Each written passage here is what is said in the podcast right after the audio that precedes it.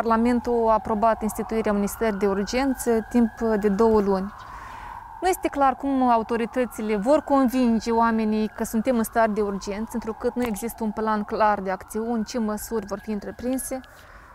Și întrebarea este dacă, de fapt, care este miza, vreau să vă întreb, care este miza și ce se urmărește prin instaurarea stării de urgență? Eu mi-am asumat răbdare ieri și am stat în fața televizorului și am privit tot show-ul acesta din Parlament, care până la urmă totuși s-a sfârșit cu traducerea stării de urgență. Nimeni din vorbitori, începând de la raportor, și toți ceilalți care dau întrebări, care încercau să pună ceva concret, n-au propus nimic. Da, ce trebuie să faci? Pentru că ceea ce trebuie să facem, o trebuie să facem fără stare de urgență.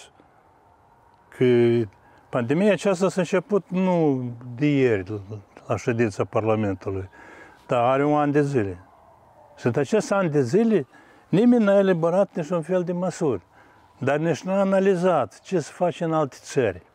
N-au luat exemplu, dar nici nu s-au ocupat cu ceea ce fac țările, adică cu vaccinarea cetățenilor. Dar nici nu s-a ocupat cu izolarea, cu autoizolarea cetățenilor care sunt în lista, în rândul întâi de pericol față de această pandemie. Adică nimeni n-a făcut nimic, tot numai vorbăraie și vorbăraie. Până la aceea s-au ajuns că spitalele sunt pline cu bolnavi de COVID, în fiecare zi crește numărul celor plecați din viață, cu părere de rău.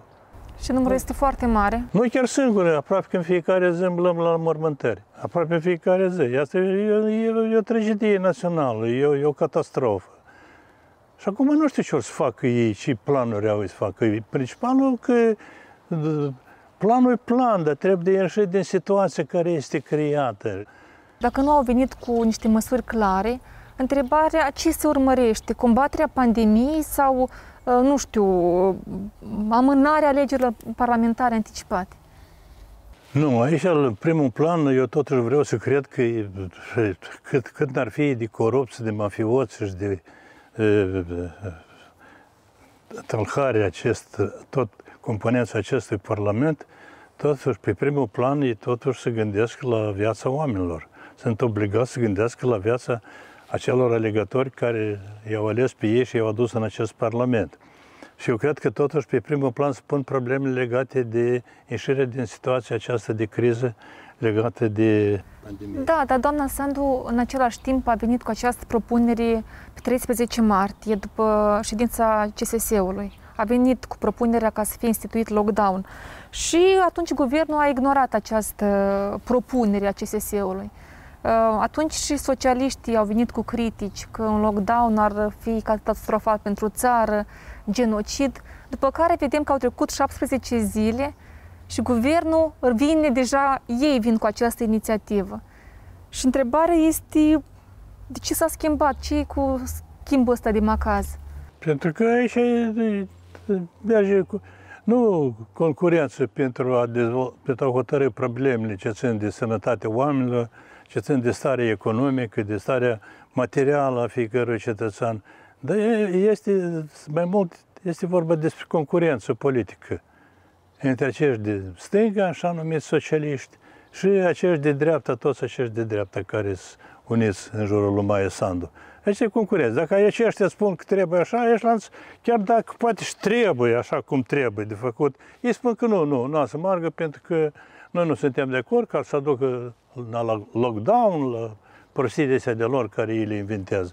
Deci e un fel de concurenție, oameni nenormale, eu aș spune, m-aș exprima așa în mod direct, oameni nesănătoși. N-au ei grijă de, de Republică, n-au grijă de cetățenii țării, ei se gândesc la interesele lor, că aceia vor mai repede la alegeri pentru că tem că nu o să le reușească pe parcursul mandatului să hotărască probleme, să facă nimic pentru țară și nu o să fie aleși mai departe. Aieștia să uh, vor alegeri anticipate, gândesc mai repede să o întoarce și o avea majoritate, să o întoarce la guvernare, forma guvernul, ar forma alte organe de conducere. Știa că și merge. N-au interese de cetățeni, n-au interese de țară, n-au interese de, de nimic. Nu sunt elaborate niciun fel de programe, niciun fel de planuri de acțiuni. Și nu numai pe direcție de pandemie. Dar ia că e primăvara afară și cine știe și cu ce să fie ajutați agricultorii și sursa să fie date agricultorilor. Numai scandaluri și scandaluri în Parlament, în societate, tot timpul.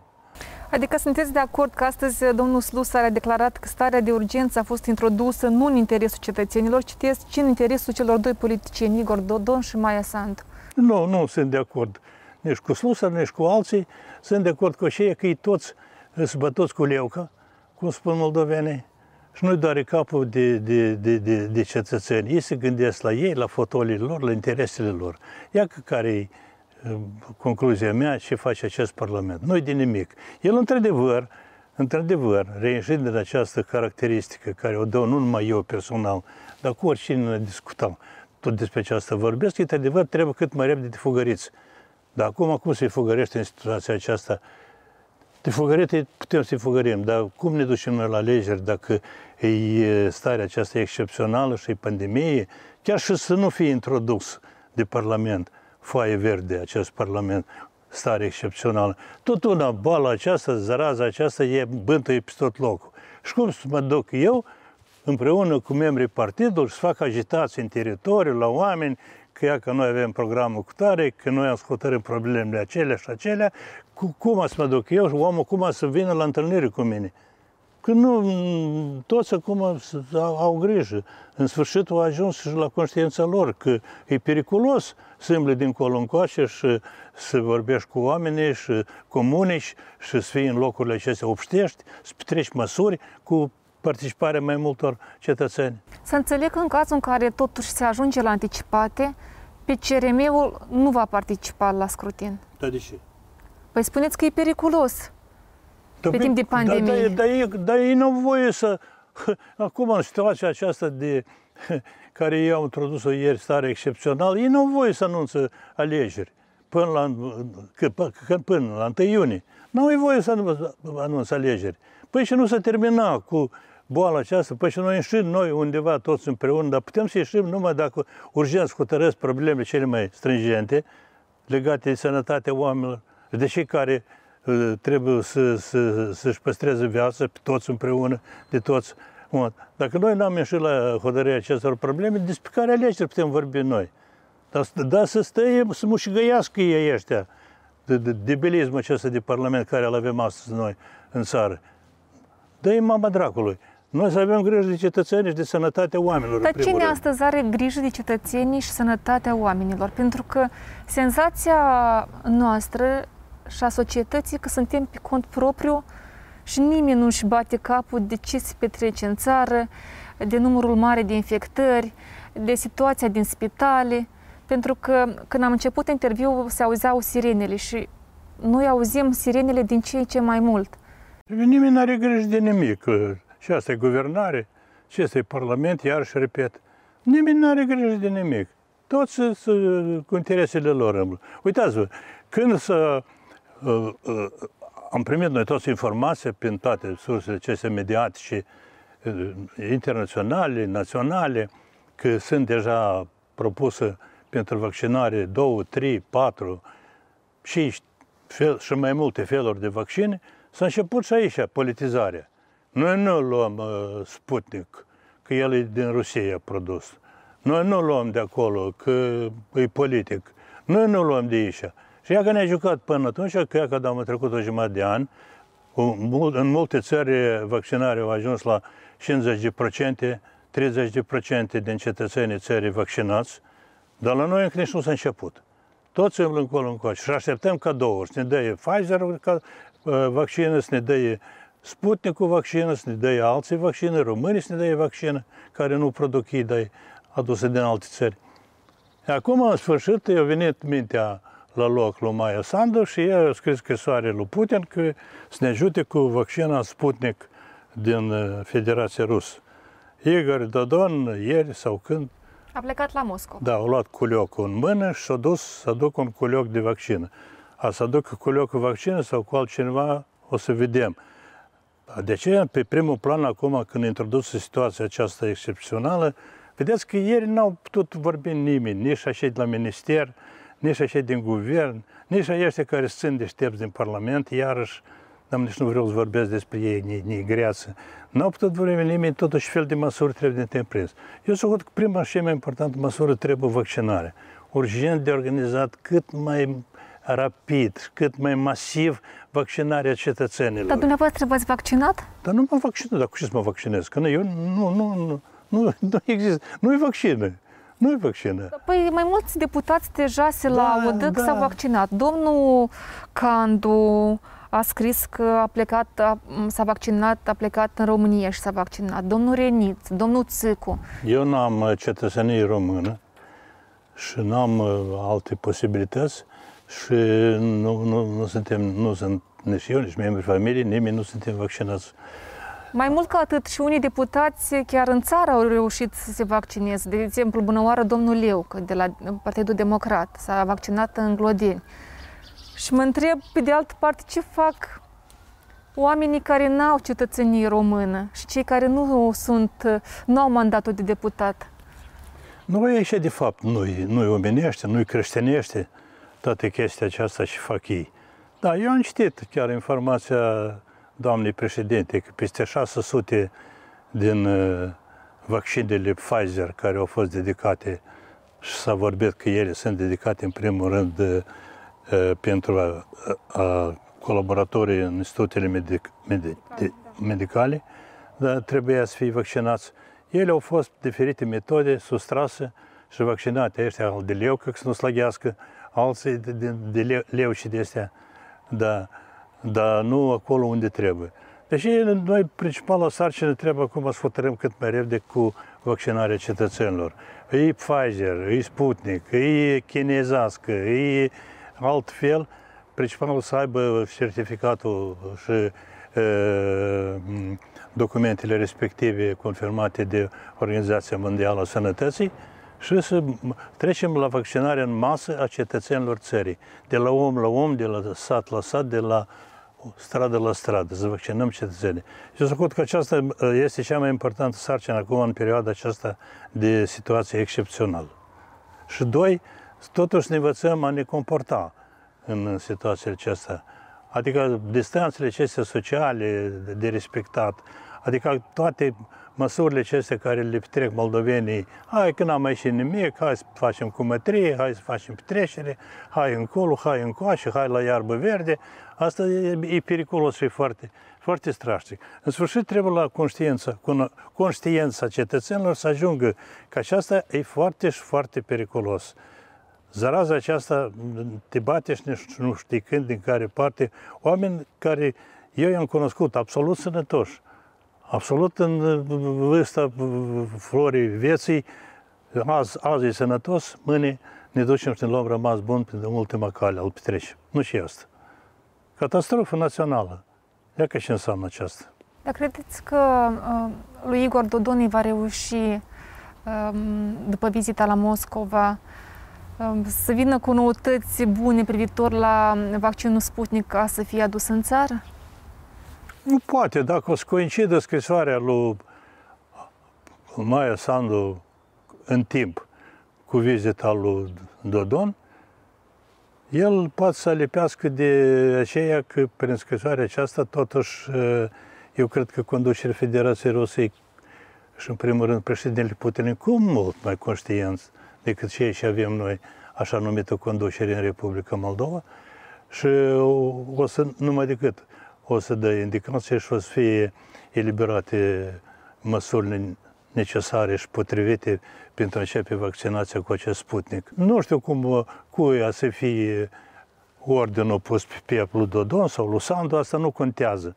Pe mine acum nu mă interesează chestiile. Mine mă interesează că cetățenii țării noastre să fie să-și păstreze sănătatea. Ia că și mă interesează în primul rând. De ce planuri are astăzi Moscova pentru Igor Dodon, domnule Voronin? Nu cunosc eu planurile Moscovei și nu cunosc dacă ei în genere au un plan uh, referitor la utilizarea într-un fel oricare a lui Igor Dodon. Cunosc altceva, că Igor Dodon tot timpul lor le povestește Cum e depresia, el se povestea, că și la noi. Și au povestit patru ani de zile numai povești. Da, și acolo la Moscova le povestește că ei au cei mai mari fracțiuni, că ei dețin majoritatea împreună cu gruparea Șor și Candu și cine mai sunt acolo, da, că ei controlează activitatea Parlamentului, că reînșit din faptul că Republica Moldova este Republica Parlamentară, în mâinile lor se acumulează, adică toată guvernarea și, și fără ei nu se hotărăște nimic în țară și așa mai departe. Ei îmblă cu, așa cum numim noi, îmblă cu lapșa pe urechi și le pun. Eu nu cred că acolo în Kremlin sau cu cine sunt în Dodon, eu cred că nu mi-a dă lui drumul să intri în Kremlin, aici acum îi dă drumul tovarășa Zina să facă conferință de presă în sediul Parlamentului. Ne fiind nici deputat în Parlament, ne fiind nimic, el petrece conferințe de presă în clădirea Parlamentului. Ce ocazie? În Moscova, eu cred că acolo oamenii se orientează cu mult mai bine. Atunci de, Dodon, atunci de ce atât de des? Acest Dodon și și forța are el aici în țară. Deși, cum spun moldovenii, se scremă cu aceste alegeri anticipate, dintr-o parte din alta. Că ei văd că ratingul lor se duce nu că se prăbușește la pământ, ca aici unde stau eu, pe iarbă verde, dar se duce unde s-a dus apa, ce e neagră. Și degrabă ar să rămână la zero. Și când s-ar duce la alegeri, ar să-i întrebe în primul rând ce au făcut în condițiile când a dat peste noi nevoia aceasta, care se numește pandemie, zaraza aceasta de boală, de virus. Oamenii îi vor taxa la, la alegeri în cazul în care ajungem la anticipat pentru gestionarea um, crizei pandemici? Da, da, o sută la sută. Asta să fie prima și mai, și mai înaltă uh, apreciere și cei mai negativă atitudine față de aceștia care acum sunt la guvernare în criza aceasta, în virusul acesta și ei n-au făcut nimic și nu fac nimic. Se uită cum oamenii se duc din viață și nu, paliță, paliță. Noi vorbim despre anticipate și totodată vedem că pe scena politică apar tot mai multe partide. Iată, fostul prim-ministru Ion Chicu a anunțat că revine în politică și lansează o nouă formațiune politică, Partidul Dezvoltării și Consolidării Moldovei. Dumnealui spune că dezideratul principal al noului partid va fi integrarea Republicii Moldova în Uniunea Europeană. Domnule Voronin, problema integrării europene a Republicii Moldova este rezolvată odată cu venirea acestui partid? Nu. Asta una și a doua, în noțiunea aceasta nu, nu este nimic nou. Problema uh, integrării Republicii Moldova a fost ridicată încă pe timpurile președinției uh, lui domnului Petru Lucinschi. Noi când am venit, deja era elaborat, când am venit noi în două mii unu la, la guvernare, noi am găsit pe masă, în guvern, primul plan de acțiune, Republica Moldova, Uniunea Europeană, pentru trei ani de zile. Drept că coni valeau, adică nu s-a făcut nimic pe acel plan. Nu s-a hotărât nimic. Dar era așa plan, semnat de partea moldavă și de structurile europene. Și noi ne-am apucat de el și în doi ani de zile noi am plinit tot ce se, pre, ce se prognoza pentru trei ani de zile. Asta, asta nu e o noutate. Referitor la consolidarea societății, aceasta e cea mai importantă și cea mai necesară, problemă care trebuie hotărât în țara noastră, consolidarea societății, divizarea aceasta noastră, dar mă cincizeci, trei, patru de partide, divizarea aceasta, n-a să ajungă cetățeni, dar pentru partide nu ai făcut, nici n-a să avem cetățeni, a să fie numai cel care a format partidul, unicul membru de partid. Divizarea aceasta noastră pe criteriile acestea, stânga, dreapta, eu le fac o generalizare. Nu împărțesc la cincizeci de partide, că n-a să ne ajungă timp pentru emisiune. Asta e cel mai mare pericol pentru orice stat. Când nu este unită societatea, nu poți implementa nici proiecte naționale, nici proiecte strategice. Nu poți face nici o, nu poți hotărî nici o problemă în bazarul și în bardacul ăsta care se petrece. Așa și se numesc ședințe de Parlament. Nu așa trebuie de condus țara. Nu așa trebuie de făcut reguli în țară. Nu prin așa metode să, să hotărăsc problemele țară. Numai dacă ne unim toți împreună, mână la mână, atunci se fac lucruri bune și prețioase pentru toată societatea noastră, pentru toți cetățenii țării. Domnul Voronin, acum douăzeci și doi de ani, a existat P D C M și tot a fost condus de Ion, doar că de Ion Lipciu, despre care presa scrie că este partener de afaceri cu Alexandru Dodon. Vi-l amintiți? Pe Ion Lipciu mi-amintesc că noi l-am delegat să prezinte Republica, dacă așa e Lipciu, despre așa e Lipciu noi vorbim, să reprezinte Republica Moldova în adunarea aceasta parlamentară a parlamentelor țărilor C S I din Sankt Petersburg. Despre acest Lipciu vorbiți dumneavoastră? Vorbesc despre acel Lipciu care în două mii trei, la al treilea congres extraordinar al formațiunii, care au participat o sută patruzeci și cinci de delegați și au adoptat hotărârea privind autodizolvarea partidului și aderarea la Partidul Comuniștilor din Republica Moldova. Vă amintiți? Nu. În general, cum vedeți faptul că domnul Chicu uh, se lansează în politic? Dacă redai prima parte, dacă noi luăm uh, și analizăm toate partidele care au apărut pe parcursul acestor ani de independență, nu ne trebuie foarte mult uh, timp și foarte mult foi de hârtie ca să uh, scriem numai denumirea acestor partide. Ce se întâmplă la noi cu partidele în genere? Prin, partid, prin formarea unui sau altui partid, Uh, mulți din acești organizatori acestor partid vor să se arese ei însuși pe ei. Așa numitul pupism.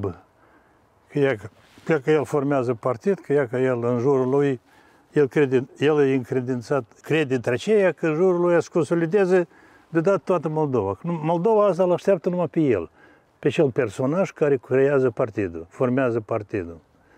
Să formeze un partid, asta e un lucru extraordinar de complicat și multă muncă trebuie să depui. Doi, partidul nu, partidul nu se poate forma numai de aceea din prieteni, din cumătri și din neamuri și din cunoștință. Partidul, în baza partidului, ori fiecărui partid, dacă îți fie partid adevărat, trebuie să fie pus o ideologie. Câte ideologii? Sunt cincizeci de ideologii. Eu cunosc două ideologii pe globul pământesc. Alte ideologii eu nu cunosc. Cât n-am studiat eu, câte cunoștințe n-am acumulat, dar alte ideologii eu nu cunosc. Și acesta e lucru în zadar. Și că ei vin, la, vin de timpul alegerilor, ei ca partid înregistrat în modul respectiv, legal, participă în alegeri și iese cu zero întreg și zero, zero, zero, după zero, o sumedenie de zero procente, că nu, nu cunosc oamenii, nu știu oamenii, însuși familia, chiar dacă tu ai fost un nacealnic, nu știu câte luni de zile acolo, ori, ea se uită foarte repede, pentru că de ăștia apar mulți pe urmă. De, de aceea eu și-am vorbit până la această întrebare a dumneavoastră, am vorbit despre consolidarea societății. Consolidarea societății nu înseamnă că nu scriem o sumedenie de partide, pentru că partidele astea, vrei, nu vrei, dezbină situația. Eu sunt cu acela, dar tu ești cu acela, dar acela e cu acela, și la urmă urmei toți au partide și toți nu se pot înțelege, măcar că noi toți suntem cetățeni ai Republicii Moldova și avem ca scop, în linii generale, să consolidăm toate forțele pentru a dezvolta ce? Republica Moldova. Pentru a îmbunătăți viața cetățenilor, dar nu pentru a iuri și a spune că eu, partidul meu e mai bun, partidul meu e așa, partidul meu e almente. Nu, nu, nu. Așa partide n-au perspectivă. Categoric. Dar per- perspectivă are partidul care va fi condus de domnul Chicu? Dar nu știu eu despre partidul celălalt și perspectiva să aibă ei și și program au ei. Nu știu, poate ar fi fost cazul că domnul Chicu se consulte cu alte partide, poate se consolideze și să întărească alte partide cu prezența lui, că el ca personalitate prezintă un interes oarecare în societatea noastră. Dar da. De ce nu a aderat la Partidul Socialiștilor, cum credeți? Partidul Socialiștilor trebuie să fie desființat și să fugă și toți de cei care să, să, să duc toți în toate părțile cei care sunt Partidul Socialiștilor, că acesta nu e Partidul Socialiștilor. Asta e tot acel partid care l-am avut noi doi ani zile în urmă sau cât, care se numește Partidul Democrat. E tot așa cu aceleași scopuri, tot cu aceleași interese, mafioce, de grup, de bani, de fel de fel de machinații, scheme și așa mai departe. Aceasta e funcția de bază a Partidului Socialiștilor, mai mult ei nimic n-au hotărât. Vreau să vă întreb totuși, care este secretul că dumneavoastră stați atât de bine în sondaje? Sunteți în top în sondaje. Iată ultimul sondaj, cum evaluați activitatea politicienilor. Dumneavoastră sunteți în top patru. Nu știu, eu uh, uh, acum sunt în uh, carantină. Nu sunt sondaj. Și asta, un, asta e în glumă, dar în serios, eu nu lucrez și n-am colaborat nici cu instituții dintre acestea care fac sondaje. Nu le-am plătit niciodată nimic. Nu am avut cu ei întâlniri, discuții. Că eu să le arăt oricât eu sunt de atrăgător, mă rog. Deci eu nu știu. Poate au și ei soveste, poate într-adevăr fac cineva din ei sondaje cât de cât obiective. Măcar că eu nu cred între aceste sondaje. Dar faptul că în cazul în care duminica viitoare ar avea loc alegeri parlamentare anticipate și P C R M-ul ar acumula trei virgulă nouă, adică s-ar poziționa pe locul patru. Nu, vedeți, sondajele acestea sunt preliminare, înainte de alegeri. Toată, tot rezultatul care poți să-l obții în campania electorală, nu tot rezultatul, dar o mare parte din rezultat depinde de aceea cum se muncește în timpul campaniei electorale, cum se lucrează. Eu nu am în vedere cum ăștia aruncă bani alegătorilor, cum îi cumpără, cum îi cumpără cu bani, îi cumpără cu promisiuni, că mâine pe mâine s-a văzut doar același Dodon. Pensiile ar fi douăzeci, douăzeci, douăzeci, la urmă a ajuns la un procent șaptezeci de procente. Da. Nu. Nu cu promisiuni goale, nu cu amăjeli de acestea, nu cu fleacuri de astea, așa numite tehnologii preelectorale. Nu. Trebuie duși la om și să-i spui cinstit în față cine ești tu, ce prezinți tu și ce scopuri ai tu. Și atunci omul să te înțeleagă și a să meargă după tine și a să te ajute. Și a să te aleagă și a să fii... Ca pe urmă tu să ai soveste, nu cu aia ăștia, iară, repet. Acum, ați auzit ieri de, de, de la unul măcar. Eu vă spun, eu am stat în fața televizorului, dar nu ne ajungea nici răbdare, dar am hotărât până la urmă totul să aud, toată bazarul acesta. Uh, cum ei, ei toți, nimeni n-a vorbit despre cetățeanul concret, despre omul concret, despre legătorul concret. Toți vorbeau la general, la, de, și vrei numai nu despre omul concret. Cu ce rămâne omul concret astăzi? Cu, cu și, și soarta are el? Cine îl susține pe el? Nimeni n-are grijă de om. Dar cum explicați că, iată, partidul ușor e cu o treaptă mai sus decât uh, partidul condus de dumneavoastră, în sondaj?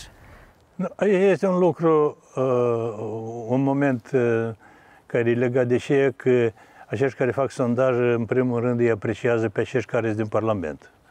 Și el, dacă e în Parlament, ei cred că ei au... Uh, mai mult procente acolo, poate să aibă mai mult procente. Noi știm foarte multe partide care au fost în Parlament și pe urmă n-au mai nimerit în Parlament niciodată. Și se vede că soarta multor dintre aceștia care astăzi sunt în Parlament a să fie asemănătoare cu acei care au fost mai înainte. Al de liberale, al de alții, să nu ne pomenim. Dar cine credeți că nu va ajunge în viitorul Parlament?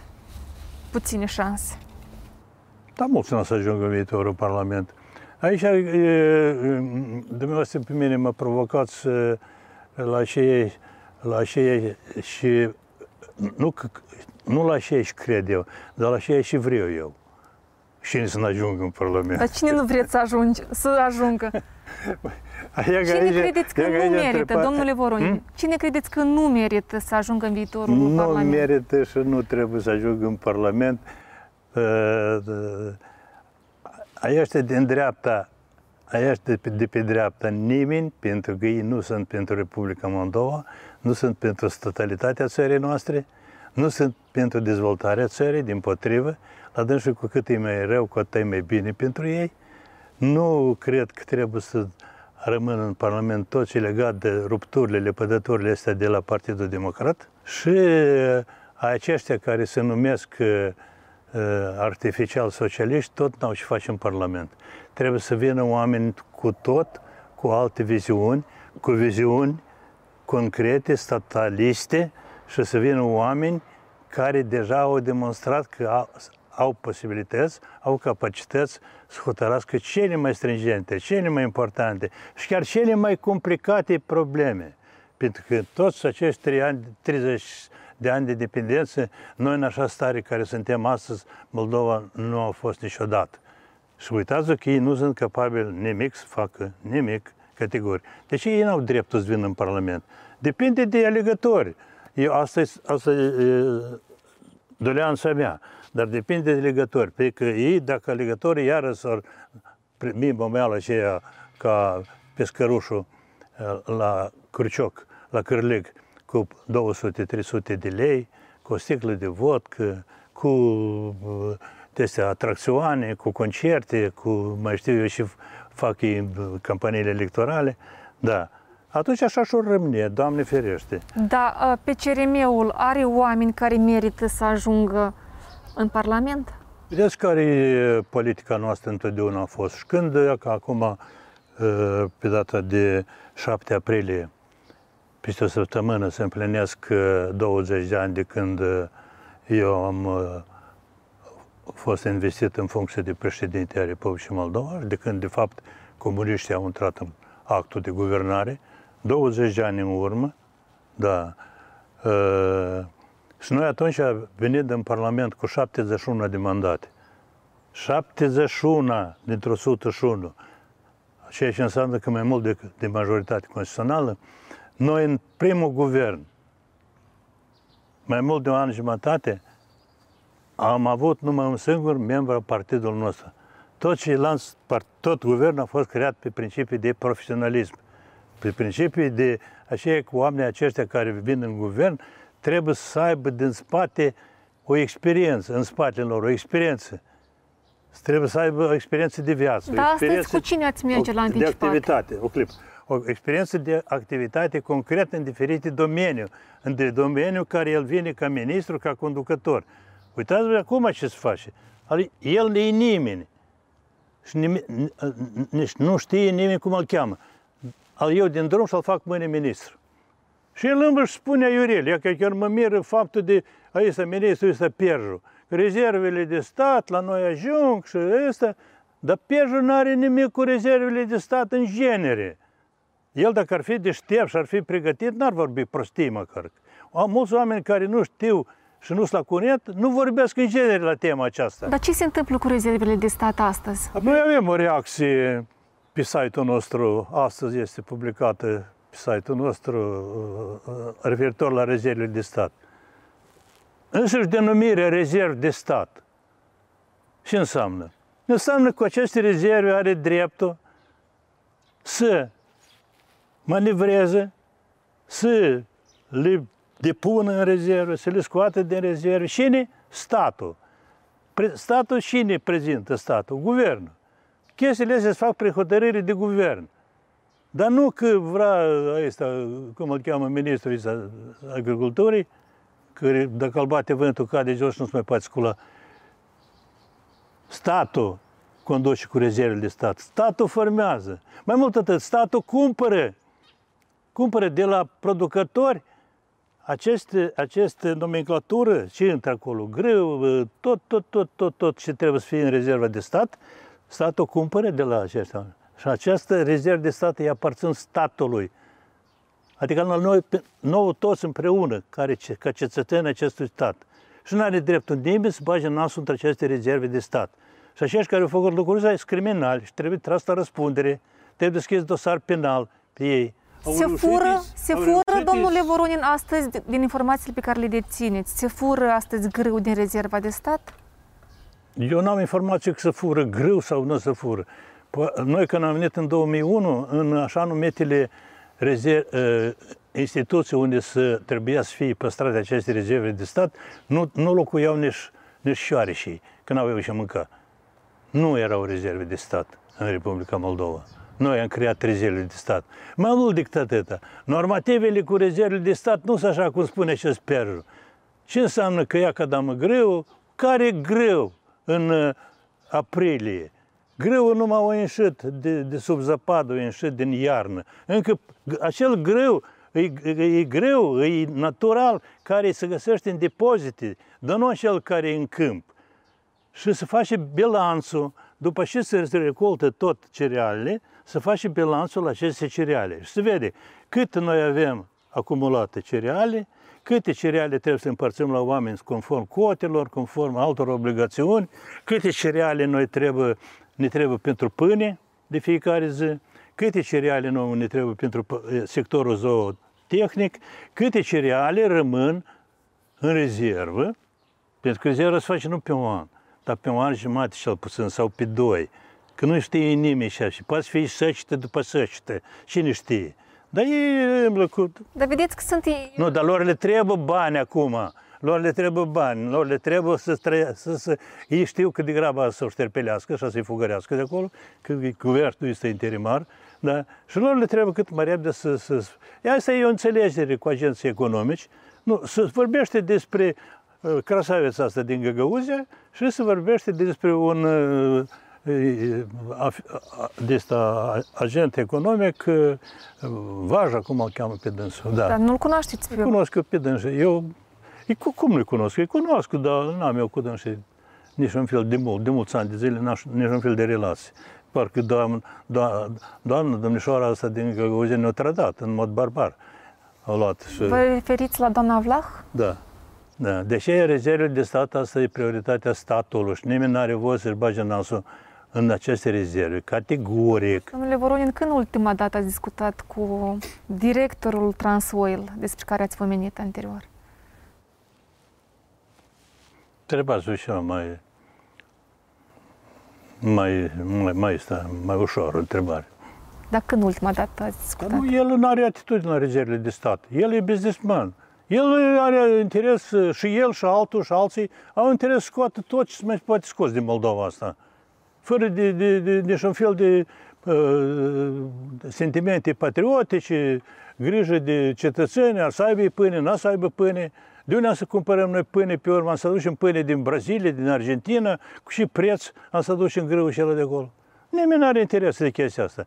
Și principalul că guvernul de mâinile lor, da? Și încă și mai, și mai străduie să explice că rezervă de stat, că noi avem pâine destulă, dar nici nu știu ce înseamnă aceasta. Pentru că pâinea aceasta... Eu unsprezece ani am, am lucrat în sistemul acesta de, e, care produce pâine, la fabricile de, de pâine. Eu cunosc la perfect toată tema aceasta, care grâu merge, că nu tot grâu. La noi, la noi Republica Moldova, noi nu creștem grâu cu cleicovină, cu gluten, procent mare. Dar decizia guvernului ca să fie interzis exportul de grâu până pe doisprezece aprilie, e o soluție bună? E bună, dar nu definitivă. De interzis exportul de grâu până și nu s-a recoltat grâul nou și nu s-a face bilanțul cerealelor pe anul curent. Până atunci e de interzis. Nici un gram de grâu din depozitele statului, de rezervă statului, n-are voie nimeni să scoată până atunci. Dar cine scoate azi grâu din rezervă? Dar este lege primită despre rezervele de stat. Cine la scoate, domnule Voronin, astăzi a? Din rezerva de stat grâul? Cine scoate astăzi? Acei care au interese. Dați-ne nume, cu siguranță aveți informații. Dar nu vă vezi că e bardac, nu e nimeni la conducere. Nimeni nu răspunde de nimic. Nu nici guvern, dar nu știu de unde informația aceasta o primită doamna Sandu, dar măcar informația aceasta o primită și-a ridicat cât de cât alarmă. Că ea ca din Giurgiulești pornesc să, să încarcă vaporul cu șaisprezece mii de tone de, de grâu. Și aceasta deja este un signal foarte serios de a lua măsurile respective.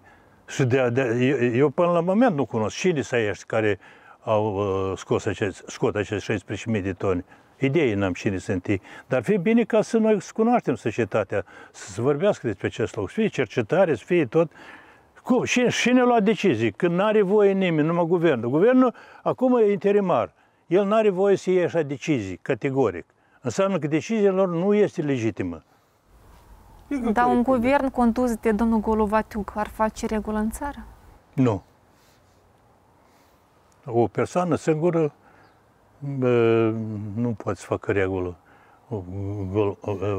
Guvernul trebuie să fie format, eu v-am vorbit mai sus, cu totul pe alte criterii. Criterii de profesionalism, dar nu lepădătorul ăsta din, din drum. El ieri nu a fost nimeni și azi el e ministru, năcealnic, șef, conducent.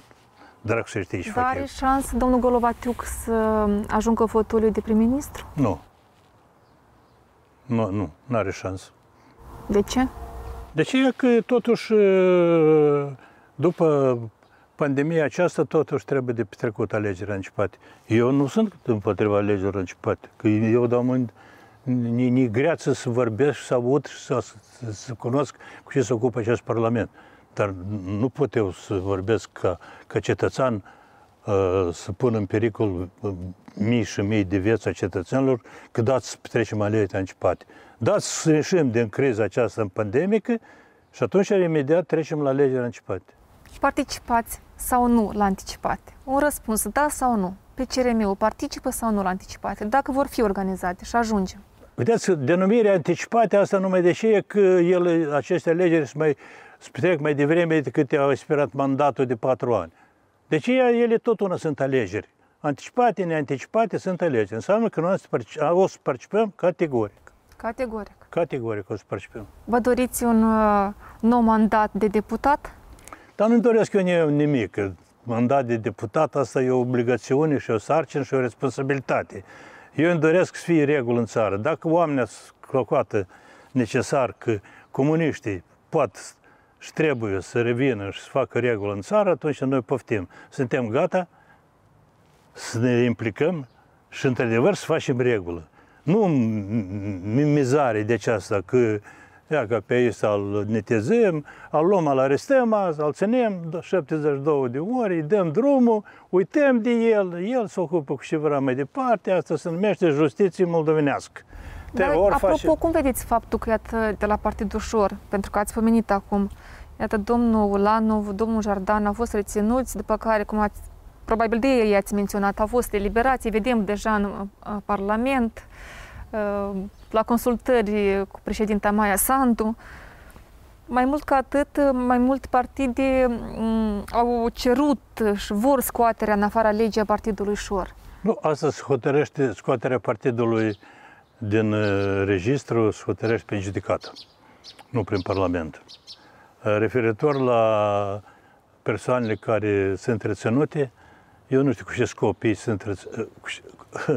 Eu înțeleg cu ce scop. Eu nu știu cum, în ce fel ei sunt reținute, argumentează reținerea lor și a doua zi, toți cei care au argumentat azi reținerea lor, ei eliberează. Iar că aceasta eu nu înțeleg ce fel de justiție, ce fel de... Dacă tu ai ajuns la concluzie, eu am în vedere organul respectiv, procuratura, asta, Centrul Combaterii Crimelor Economice, Corupției, alte instituții, dacă ați ajuns voi la concluzia că el trebuie, el merită să fie arestat, cercetat, sub arest, dar mă faceți lucrul ăsta până la urmă, până ajungeți la judecată. Dar și vă jucați voi cu oamenii ăștia, le faceți reclamă.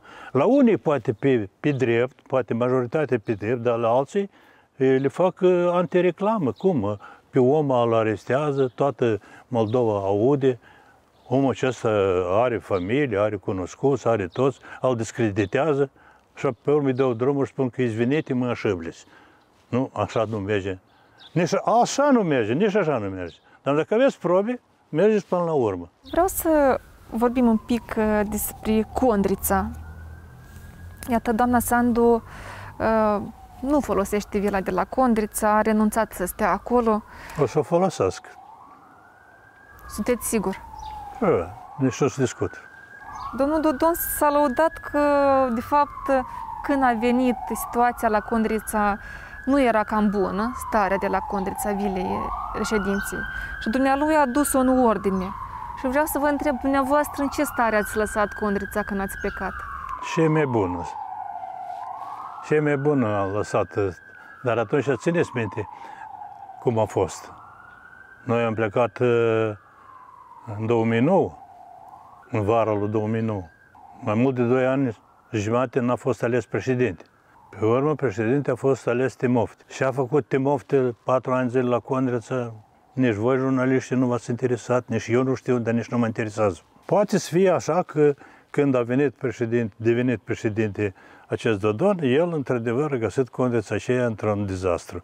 Cum am găsit-o și noi când am venit în două mii unu. Acoperiș nu era, era pusă peliculă în loc de acoperiș.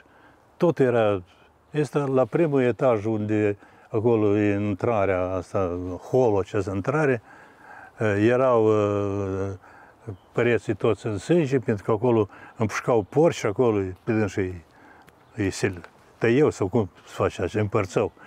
Da. Era o nevoie, da, ferești, era acolo.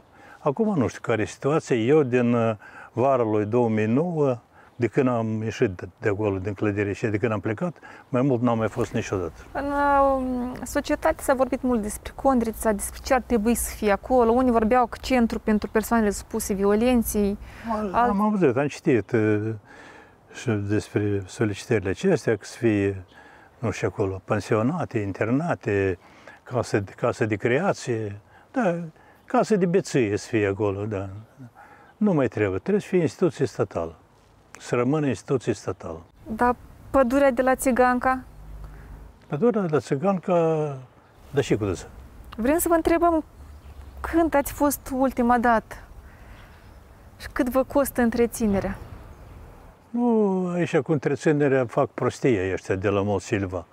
Pentru că, din potrivă, ei, ar fi, ei trebuie să fie cointeresați să aibă cât mai multe uh, păduri sau spații de acestea, De, sau segmente de pădure în arendă, pentru că arendașul nu-i cointeresat să taie copacii, cel care arendă, o luat în arendă pădurea, nu-i cointeresat să nimicească lumea animalieră.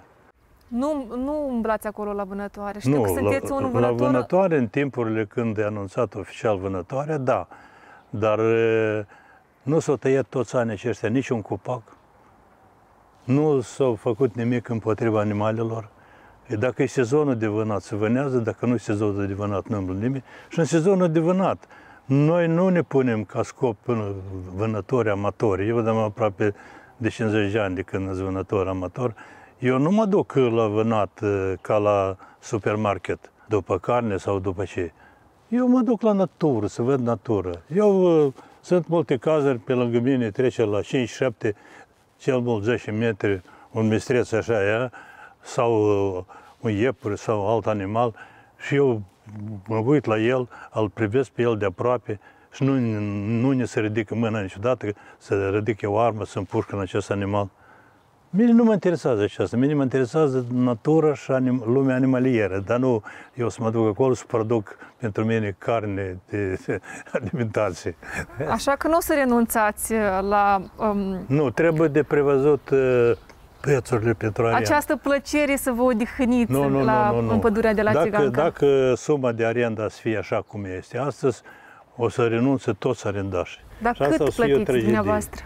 Păi nici nu mai știu eu minte, că nu eu arendez. Păi dumneavoastră vă odihniți, dar nu dumneavoastră achitați sau cum? Ați spus că ați fost acolo. Da, dacă mă duc acolo o dată, două ori pe an, și așa coincide cu sezonul de vânat, asta e mult. Dar cine arendează astăzi? Arendează. Este un grup de... Este o firmă, este un grup de, de tovarăși și eu mai particip acolo când spun și mie cota mea care e acolo. Și care e cota dumneavoastră? Nu e așa de mare pe an. Dar cât achitați? Suntem curioși să aflăm. Nu se, nu se spune în cameră despre bani. Eu vreau să vă mulțumesc mult pentru că mi-ați acordat acest interviu, că ați găsit timp. Și să ne vedem sănătoși, să ne revedem sănătoși. Da, mulțumesc, dar eu vreau să spun o propoziție la urmă.